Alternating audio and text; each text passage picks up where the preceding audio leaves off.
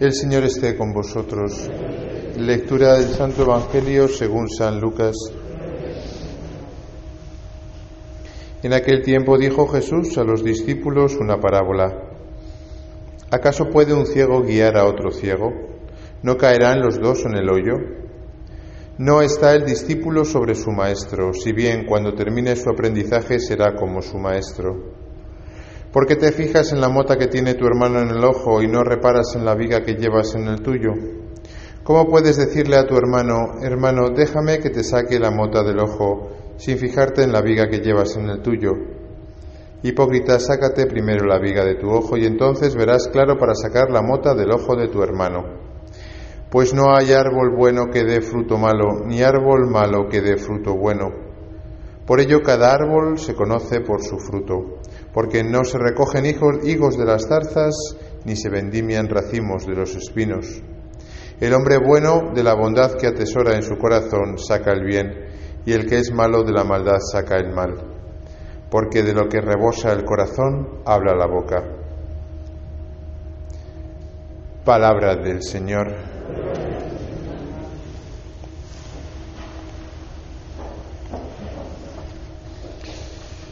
Queridos hermanos, llevamos varios domingos escuchando lecturas que nos llaman a llevar una vida moral acorde con el Evangelio. Sabemos que en nuestra fe no todo eh, es moral, por supuesto. De hecho, sabemos que lo más importante no es la moral, lo más importante es conocer a Jesucristo, el encuentro con Cristo. Pero la moral es una consecuencia de ese encuentro, de tal manera que si no vivimos como Dios nos pide, quizás que no nos hayamos encontrado con Él. Por eso el catecismo tiene cuatro partes. Menos mal que no pueden hablar, ¿eh? que si no les preguntaba. Bueno, les puedo preguntar, ¿eh? les puedo preguntar, así que vengan preparados. Cuatro partes. La primera parte es lo que creemos y se resume en el credo. La segunda parte es lo que celebramos, la fe que celebramos y se resume en los sacramentos. La tercera parte del catecismo es precisamente lo que vivimos, la fe vivida, y se resumen los mandamientos. Y la cuarta parte es la oración, la fe rezada, y se resume en el Padre nuestro. ¿no? El catecismo es un, un, libro de cabecera para nosotros los cristianos. Cuando tenemos dudas, cuando queremos saber cuál es nuestra fe, lo tenemos muy bien resumidito ahí. ¿eh? Quizá un lenguaje un poco teológico, pero ahí están las respuestas que buscamos. Pues ciertamente que lo importante es el credo, que luego lo, recitaremos, Dios mediante, pero es verdad que no podemos hablar de que somos cristianos, de que tenemos un encuentro con Cristo, si dejamos a un lado todo lo que Jesús nos está enseñando domingo tras domingo. Como si Él mismo estuviese aquí, como si estuviésemos nosotros eh, eh, en las tierras de, la Tierra Santa y estuviésemos escuchándole. Y un día nos dice las bienaventuranzas, hace dos, dos, domingos, el domingo pasado nos habla de amar a los enemigos, y hoy Jesús nos dice esta, esta, este refrán, por decirlo así, ¿no? que de lo que rebosa el corazón habla la boca. Y hemos leído en la primera lectura del libro del eclesiástico que efectivamente cuando la persona habla se descubren sus defectos y no elogies a nadie sin oírlo hablar. Yo cuando estaba en Cádiz estos años pasados y iba y venía a Madrid, los primeros, los primeros viajes, pues, pues iba tal cual.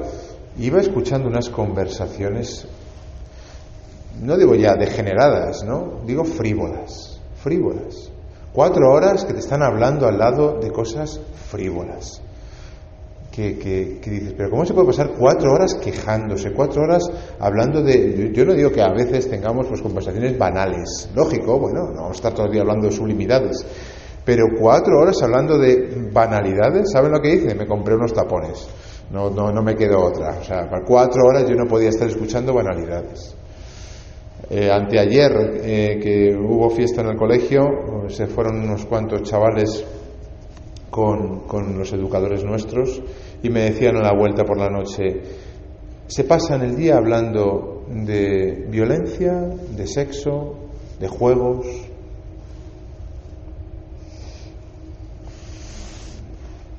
Lo que dice el Señor, de lo que rebosa el corazón habla la boca. Y cuidado, ¿eh? que no vamos a criticar a los jóvenes, porque a los jóvenes los hemos educado nosotros. Y a vuestros nietos los educáis en parte vosotros, que los abuelos son muy importantes, ¿eh? muy importantes. La labor que tienen los abuelos y los padres, por supuesto. Pero es que, claro, nosotros somos los primeros que en nuestras conversaciones muchas veces pues no, no edificamos. Y no me refiero a que hablemos de cosas degeneradas, ¿no? Me refiero a que cuántas veces nosotros nos vamos quejando, quejando, la queja, por ejemplo, o la crítica.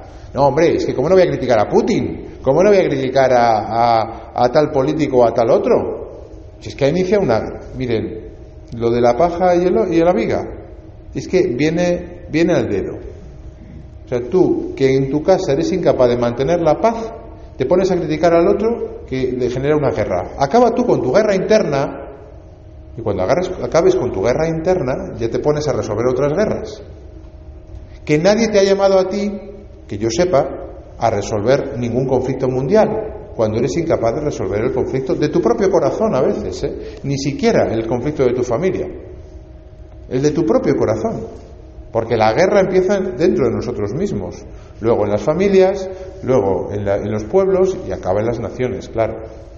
Pero si uno tiene el, la viga dentro, ¿cómo va a ser capaz de decirle al otro que se quite la, mota del ojo? Por eso el Señor siempre da en el clavo, ¿eh? Y nosotros siempre hacemos las cosas al revés. Porque lo que cuesta, normalmente lo esquivamos. Y nos dedicamos a resolver el mundo desde un vagón de tren. ¿eh? cuatro horas hablando. Pero si me toca a mí poner el dedo en mi llaga, entonces ya no.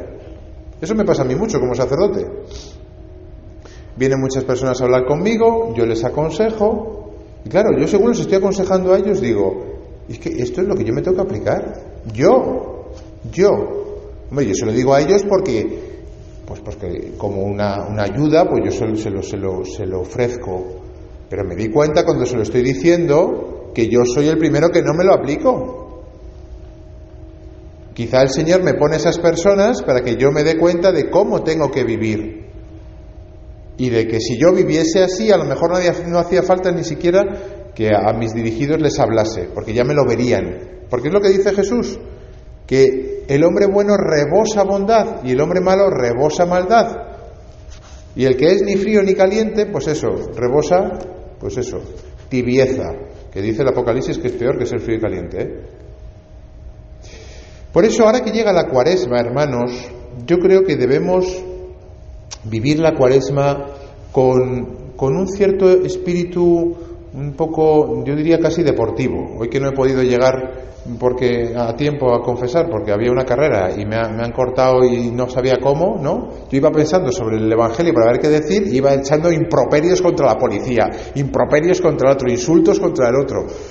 Yo digo, pues nada, pues lo que llevo dentro, lo que llevo dentro. Si es que no hace falta que, En cuanto te ponen en una situación de un poquito de estrés, ya saltamos por los aires, ¿verdad? Bueno, pues que ahora llega la cuaresma espíritu un poquito deportivo, un poquito de, venga, vamos a entrenarnos. No se corre una carrera sin entrenarse.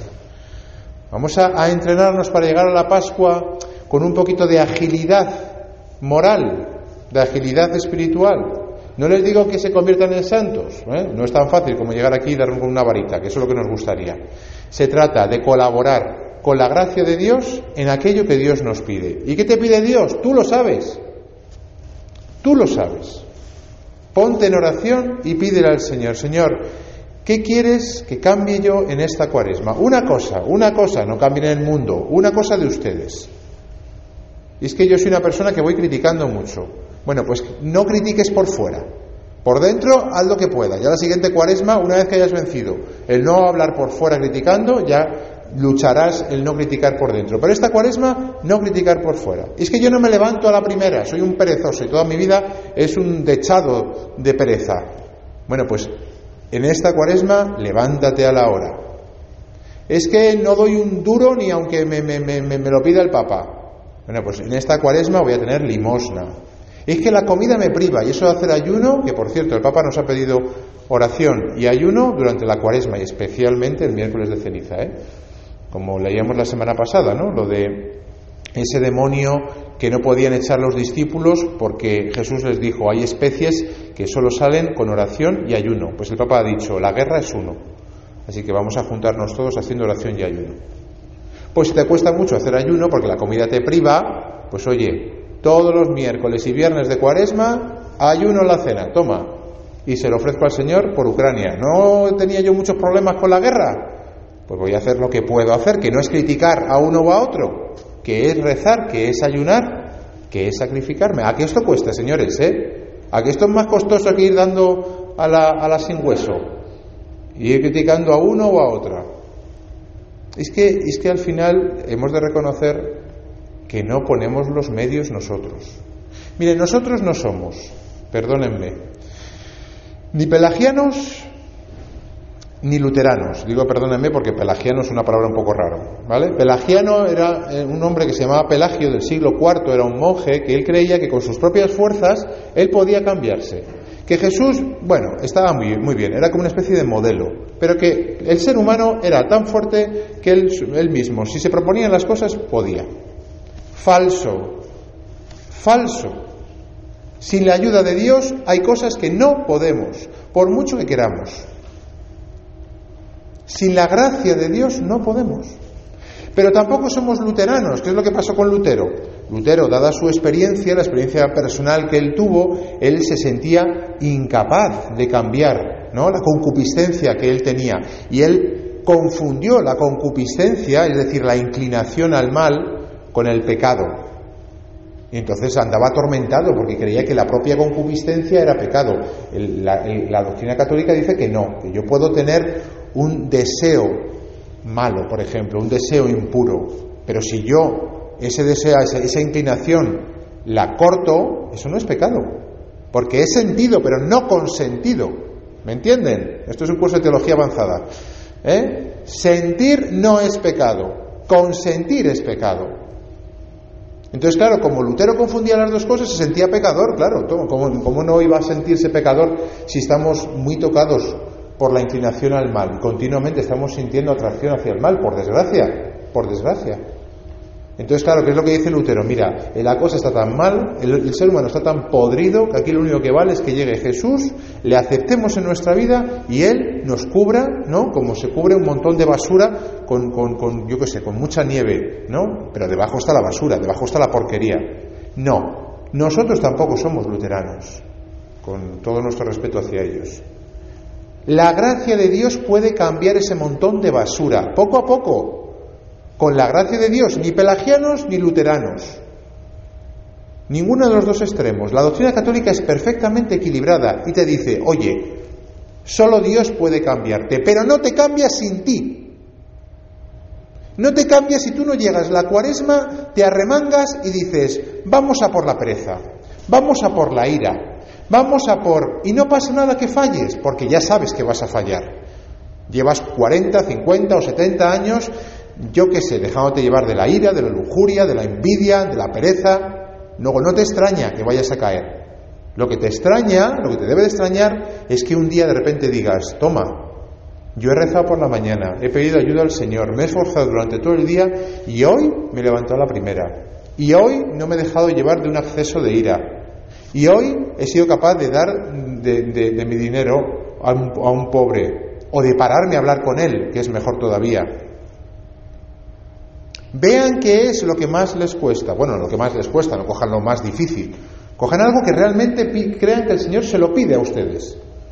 Y si no lo saben, pregúntele, pregúntele al Señor que responde. Yo ayer por la noche, según volvía de misa, le pregunté al Señor, ¿qué quieres esta cuaresma? Y lo mismo, Iba en el coche y yo que en el coche me pongo muy, muy ceniciento, lo siento. Y, me, puse los nervios. Y, dije, Señor, no querrás que vaya despacio, porque yo lo de ir despacio lo llevo muy mal. ¿eh? Pídeme otra cosa. Pídeme otra cosa. Pues sí, el Señor te habla, te responde de una manera o de otra. Preguntadle qué es lo que quiere el Señor. Arremangaos y con la gracia de Dios, por supuesto, porque va a ser Él, pero con la colaboración vuestra, manos a la obra, a quitar parte de la viga que llevamos dentro de nosotros. Miren, se vive más en paz, se vive más tranquilo y no tienes que estar arreglando el orden mundial y criticando a uno y a otro. Cuando uno se arremanga, pone manos a la obra y consigue un poquito de eso. El lema del Papa de esta cuaresma es muy bonito. Dice, haced el bien, no os canséis de hacer el bien, que a su tiempo cosecharemos. Un poco el desánimo es la es un poco la consecuencia de la, de, la, secularización, es decir, tal mal está el mundo que nos desanimamos y decimos el aborto en Colombia hasta los seis meses, la guerra en Ucrania, el gobierno que tenemos, la situación de inflación y uno se va desanimando. Y el Papa nos dice, no te desanimes, haz el bien, que a su tiempo cosecharás. Y si leen el discurso, si leen el mensaje del Papa, en un momento dado dice, no te canses de quitar el mal de tu vida, no te canses de extirparlo con el ayuno, pues sí, vamos a ayunar. Vamos a ayunar. Yo esta semana, uno de los días tenía una cosa muy importante y me, lo propusieron, oye, ayuna hoy, ayuna. Y se pasa mal, ¿eh? Se pasa hambre, ya ves, no cenar, que fue lo que hice. Pero se arregló la situación, se arregló. El Señor nos pide oración, ayuno y limosna en la cuaresma. Cojamos un defectillo que tenemos ahí y vayamos a por él. Cuando lleguemos a la Pascua, tendremos la alegría propia de aquellos que han colaborado con la gracia, que han dejado que Dios nos vaya quitando la basura. Y si algún día solamente queda esa nieve blanca, pura, y se ha ido la basura, será por la gracia del Señor, por supuesto. Aquí nosotros no somos pelagianos, pero con nuestro mérito, que tenemos mérito cuando colaboramos con la gracia. Por eso en la doctrina católica existe el mérito, que podemos además aplicar por los demás porque vivimos en la comunión de los santos. Es decir, todo esfuerzo, todo sacrificio que hacemos redunda por el bien de la Iglesia. Qué maravilla la doctrina católica, qué maravilla. Vamos a vivirla con esta profundidad en esta cuaresma que Dios mediante comenzaremos el próximo miércoles.